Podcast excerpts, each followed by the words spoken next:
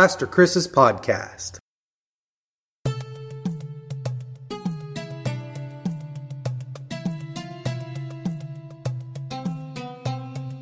Exodus chapter 8, verse 30 through chapter 9, verse 7. So Moses left Pharaoh's palace and pleaded with the Lord to remove all the flies. And the Lord did as Moses asked, and caused the swarms of flies to disappear from Pharaoh, his officials, and his people. Not a single fly remained. But Pharaoh again became stubborn and refused to let the people go. Go back to Pharaoh, the Lord commanded Moses.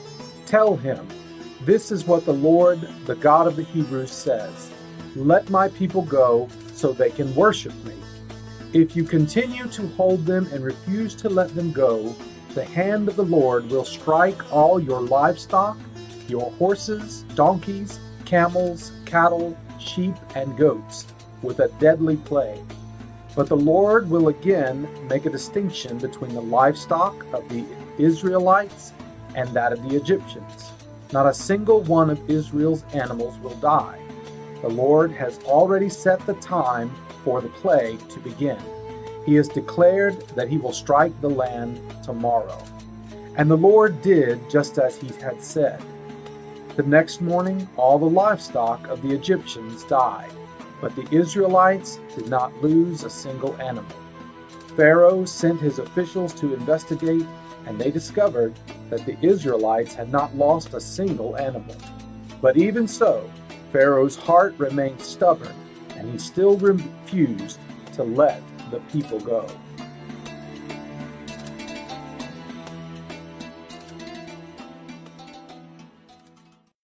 So, can you name the five plagues that we are going so far? Or the first one, blood. Uh, the second one, frogs. The third one, gnats. The fourth one, and then today, the fifth, we are looking at the death of the livestock in Egypt. Um, why, why these different plagues? Just a reminder that it wasn't just, you know, God wasn't just picking on the Egyptians. Uh, it tells us in Scripture that He is doing this to prove to the Egyptians and to everyone that there is one God, the creator of all Yahweh, the great I am, the Lord of all. And so he is showing, he's doing these plagues to show all of these ideas and, and, and gods of the Egyptians are false and that he is Lord of all. And at the same time, that all people everywhere, throughout all times, can look at these plagues and can see that all of the things that we lift up in our lives as God or God like are nothing that He is first, He is God, and that we don't make Him in our image, He made us in His image. Strive to in Exodus, he says, I am the Lord. I am. And so, um, as modern people, we can't underestimate the importance of livestock to the ancient peoples.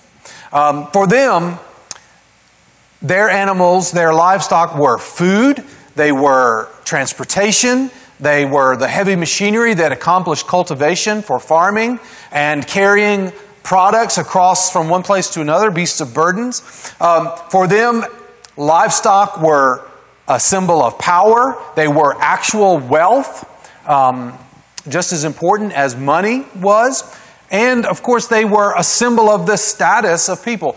Egypt, as a powerful empire, perhaps the most powerful empire in the world at the time, um, for them, their livestock was a symbol of their power, their wealth, and their status. And so, God uh, sending a plague to attack these livestock was a, was a direct shot at the power, wealth, and status of the empire.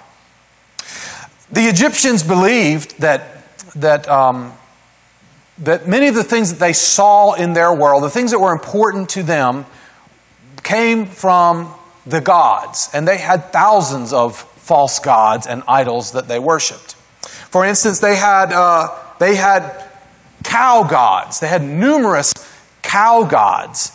Three of the most important ones were a cow goddess named Hesat, who they believed provided milk for humanity, brought and sustained life. They believed in a goddess Hathor, they thought was a, the mother or consort of the sky god Horus, the sun god Re, um, both of whom are connected with kingship, and therefore symbolically, this goddess was the, the god of, or was the mother of Pharaoh, the god's earthly representative. And Hathor was supposed to shepherd deceased souls from, the, from this life into the afterlife. They also believed in a God they called Happy. It's actually spelled H A or A P I S. One of their gods, they believed served as an intermediary between powerful deities. Interestingly, about this happy cow, they had a live mascot. So they had a cow that they venerated during its lifetime. It was sort of like Uga, the bulldog, right? They've got Uga, but dogs only live, what, 10 or 15 years if you're lucky, and then it dies, and then you get another Uga, right? Well, they had a happy cow that they kept in a temple. They lavished it with wealth and, and took care of it and babied it and pampered it. And then when it died, they'd have a funeral for it and they'd bury it.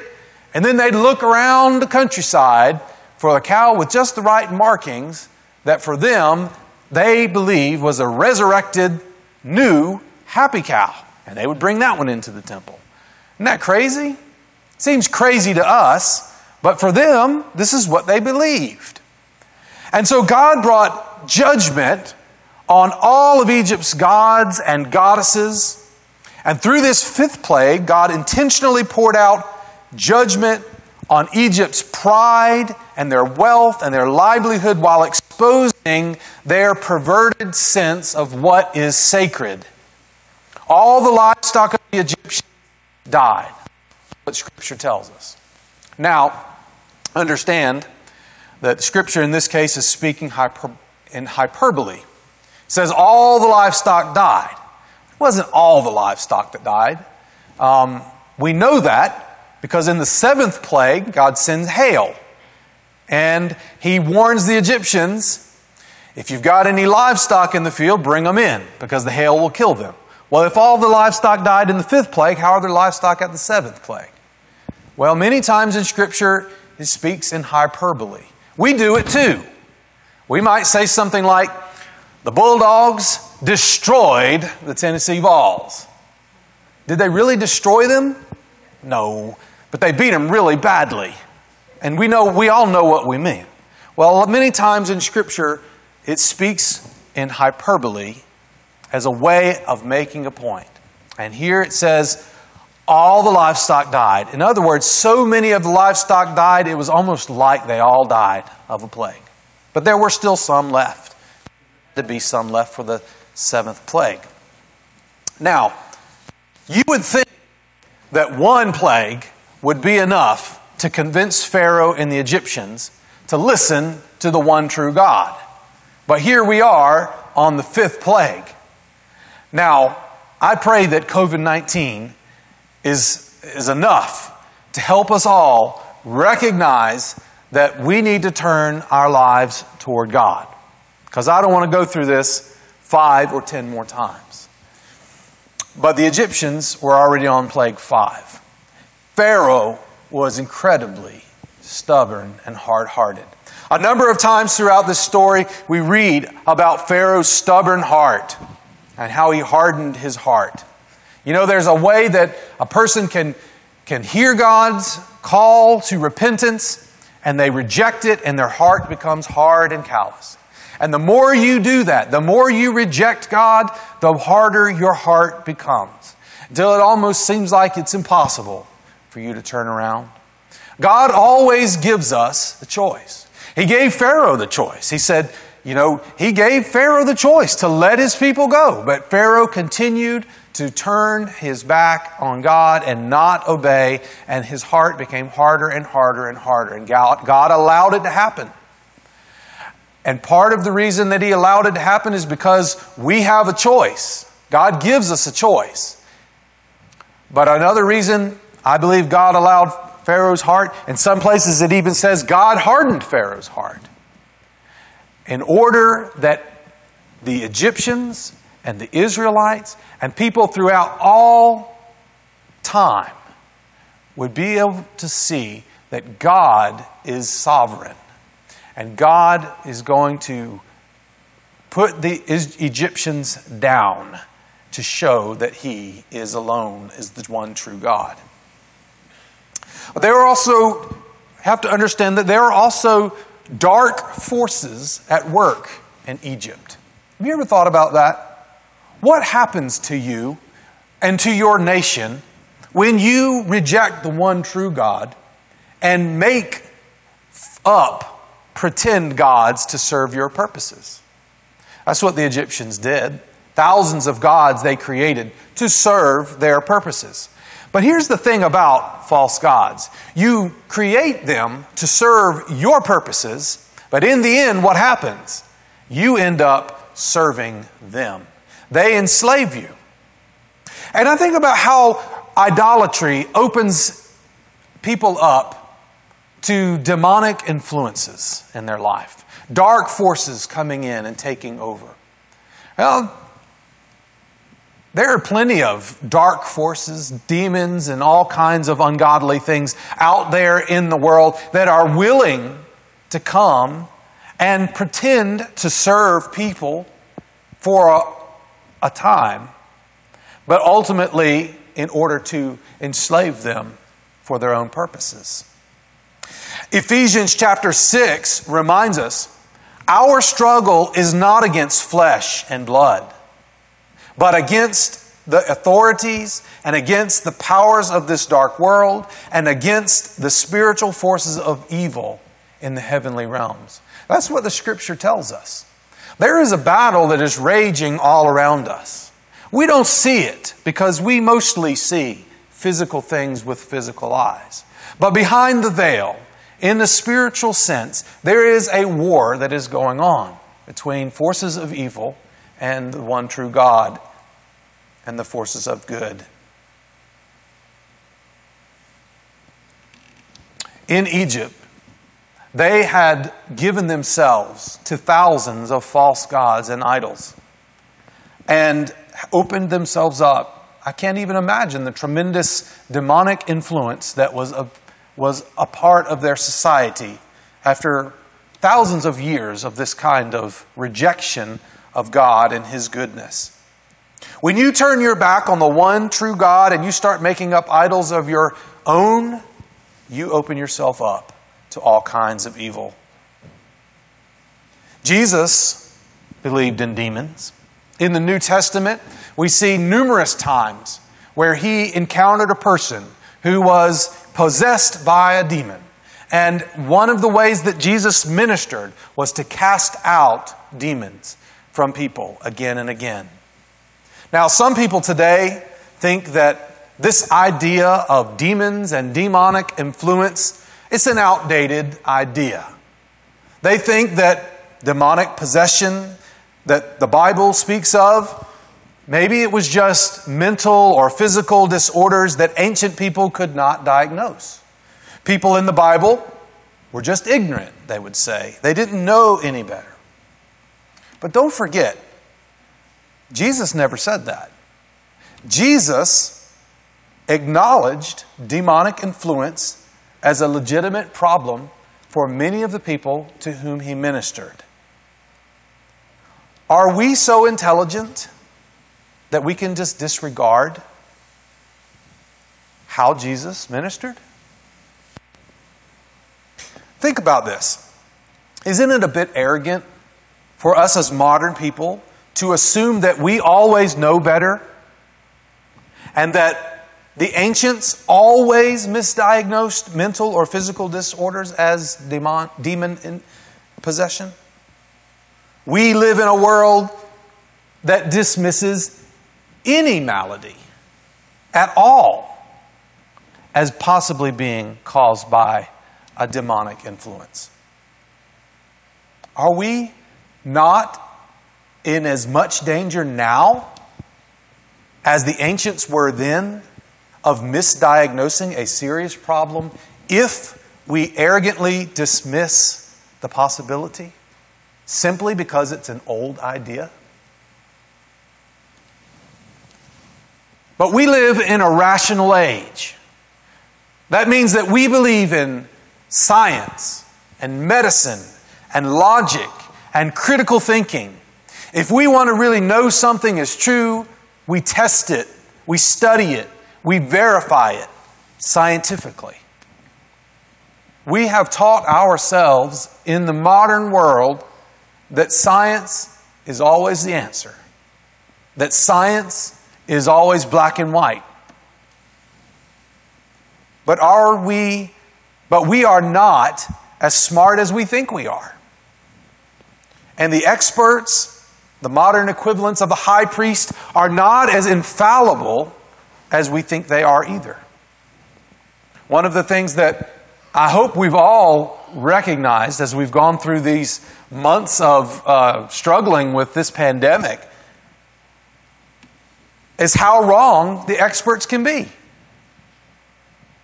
I remember very vividly in the very beginning of the plague um, that the experts, and I'm talking about CDC, Dr. Fauci, some of these people, literally were telling us they had a they literally had a program on television a public service program to tell people you don't have to wear masks because it's not necessary and leave the mask for medical professionals and on and on and on. And then, literally, a few months later, the same experts completely changed that tune.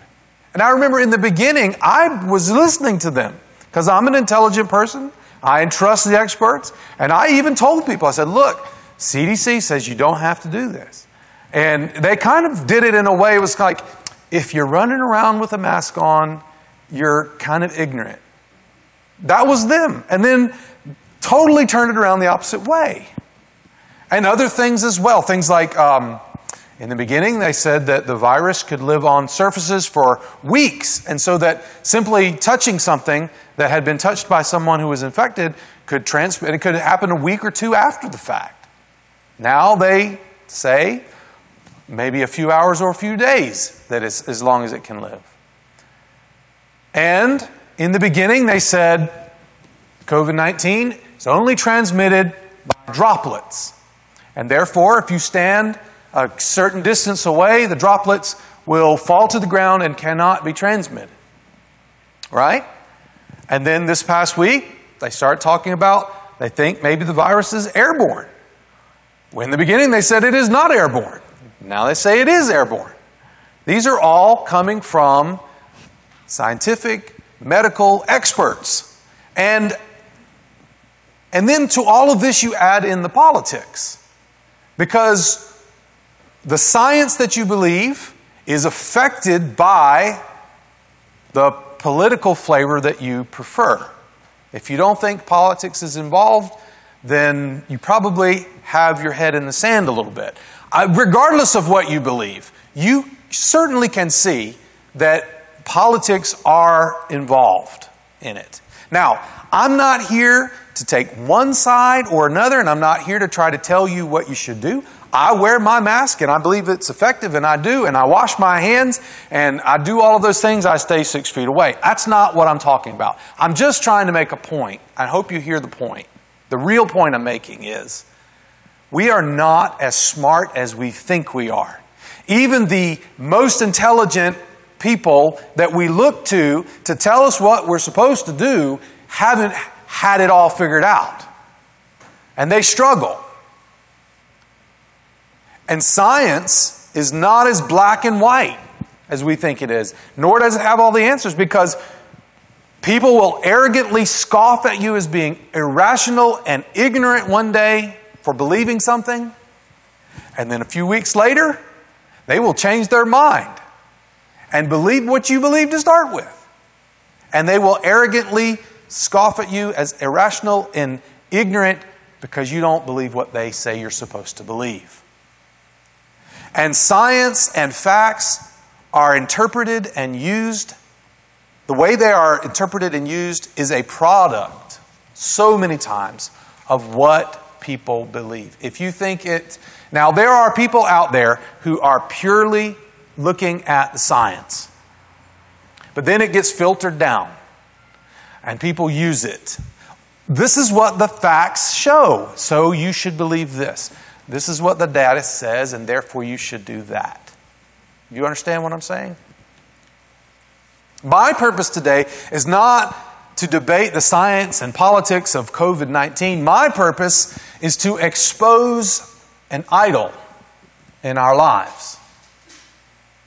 According to Timothy Keller in his book, Counterfeit Gods, an idol is anything more important to you than God, anything that absorbs your heart and imagination more than God, and anything you seek to give you what only God can give. And if we are honest, I think we'll admit that a lot of people today, maybe even you who are listening to this, trust more in the intelligence of modern humanity than you do in the Lord.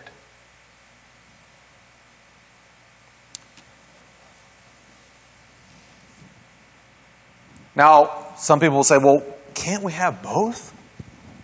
Well, yeah, we can. Uh, there's nothing at all wrong with science. God gave us science as a tool. You know that the, the idea of scientific experiment, that came from Christians. And experience, experience something. The four, one of the four ways that we know God in the Methodist tradition is through scripture, tradition, experience and reason. Experience, which John Wesley got from the scientific idea of experiment. I believe in being rational and intelligent. I believe in education. I, I got a bachelor's degree in science, and then when I decided I want to be a pastor, I had to go back and get a master's degree from an Ivy League college to be a pastor. Nothing wrong with education, it's important. But the more I know, the more I realize I don't know. And the more I see modern people raise intellectual and rational thinking up on a pedestal, the more I see that it becomes, it takes the form of a God in their life. It has come to a place that there are many people today in our modern world who think they don't even need God anymore. People who will reject the idea of God even if it makes rational sense. They would say religion is just an outdated myth. And when you are so intelligent that you turn away from God, it's just stupid. When you're so intelligent that you turn away from God, it's just stupid. Proverbs 3 5 says, Trust in the Lord with all your heart, do not depend on your own understanding. And Proverbs 3 7, don't be impressed with your own wisdom. Instead, fear the Lord and turn away from evil. Are we too smart, too rational to think that demonic influence could still be part of our world today? Well, that's fine in ancient Egypt, that's fine in Bible times, but that kind of stuff doesn't happen today. That's what a lot of people think. And yet, some of the signs that dark forces may be at work behind the scenes, I see them in the world today. Number one, people wouldn't know that it was happening. A lot of people today think, uh, devil's not real. He's just a cartoon character with a pitchfork and a pointy tail. That's just a mythical creature. Well, I think Satan loves that. He doesn't want to be exposed because that makes his job that much easier. Nobody's looking for him and his work. Satan loves to twist what God says. If you read in Scripture, he will, when he spoke to Adam and Eve in the garden, he didn't, you know, come right out and say, hey, turn your back on God and just come follow me. No, he started with questions and he just sort of took what God said and he twisted it a little bit. He said to Eve, hey, did God really say you can't eat any fruit in the garden? That's not what God said. God said, You can eat any fruit from the garden, just don't eat the fruit from the tree of the knowledge of good and evil. And when he tempted Jesus in the wilderness, he actually quoted scripture to Jesus. He took him up to a high place and he said, Jump off of this. If you really are the Son of God, jump from here because he didn't say the reference, but I'll give it to you. Psalm 91 says, Angels will protect you so you will not strike your foot against a stone. Well, Jesus wasn't going to fall for that. He knew that that's what Scripture says, but that's not what God meant. And He says, You shall not test the Lord your God. When demonic forces are at work, people will do all kinds of incredibly evil things. Do we not see that in the world today? Incredibly evil things. And here's something that really jumps out at me people will call evil good and good evil. Have you ever noticed how that happens in our world today? You know, it's something interesting I've noticed. When I was a kid, I used to love superheroes, right? Superman, Batman, all of those kinds of things. And, and you knew who the good guys were, right? Superman's the good guy, and Lex Luthor is the evil arch villain. When I go to watch a superhero movie today, it's so interesting. They like to flip flop it around. They want to make, uh, they want to tell the story from a different perspective.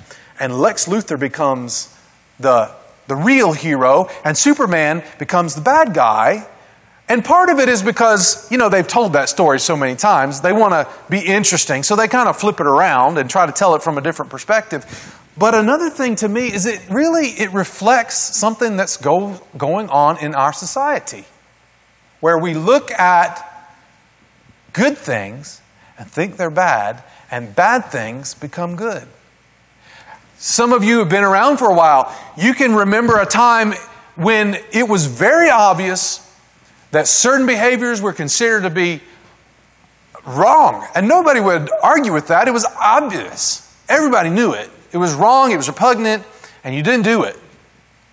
And now you look around at the world today, and the very same behaviors that you once knew, everybody knew, were wrong, are glorified. People calling evil good and good evil. And it's not long when you go down that road before you don't even have to hide. Satan doesn't even have to hide anymore because nobody is afraid of him. Nobody thinks that he's the bad guy. Next thing you know, could be, you're like Egypt, where you think a cow is your God, and vultures and flies and snakes are things to be worshiped. And Romans chapter 1, verse 27 says, So God abandoned them to do whatever shameful things their hearts desired. As a result, they did vile and degrading things with each other's bodies. They traded the truth for God, about God for a lie. So they worshiped and served the things God created instead of the Creator Himself, who is worthy of eternal praise. Amen. So this is why God abandoned them to their shameful desires. Even the women turned against the natural way to have sex and instead indulged in sex with each other. And the men, instead of having normal sexual relations with women, buried their lust, burned with lust for each other. Men did shameful things with other men. As a result of this sin, they suffered within themselves the penalty they deserved.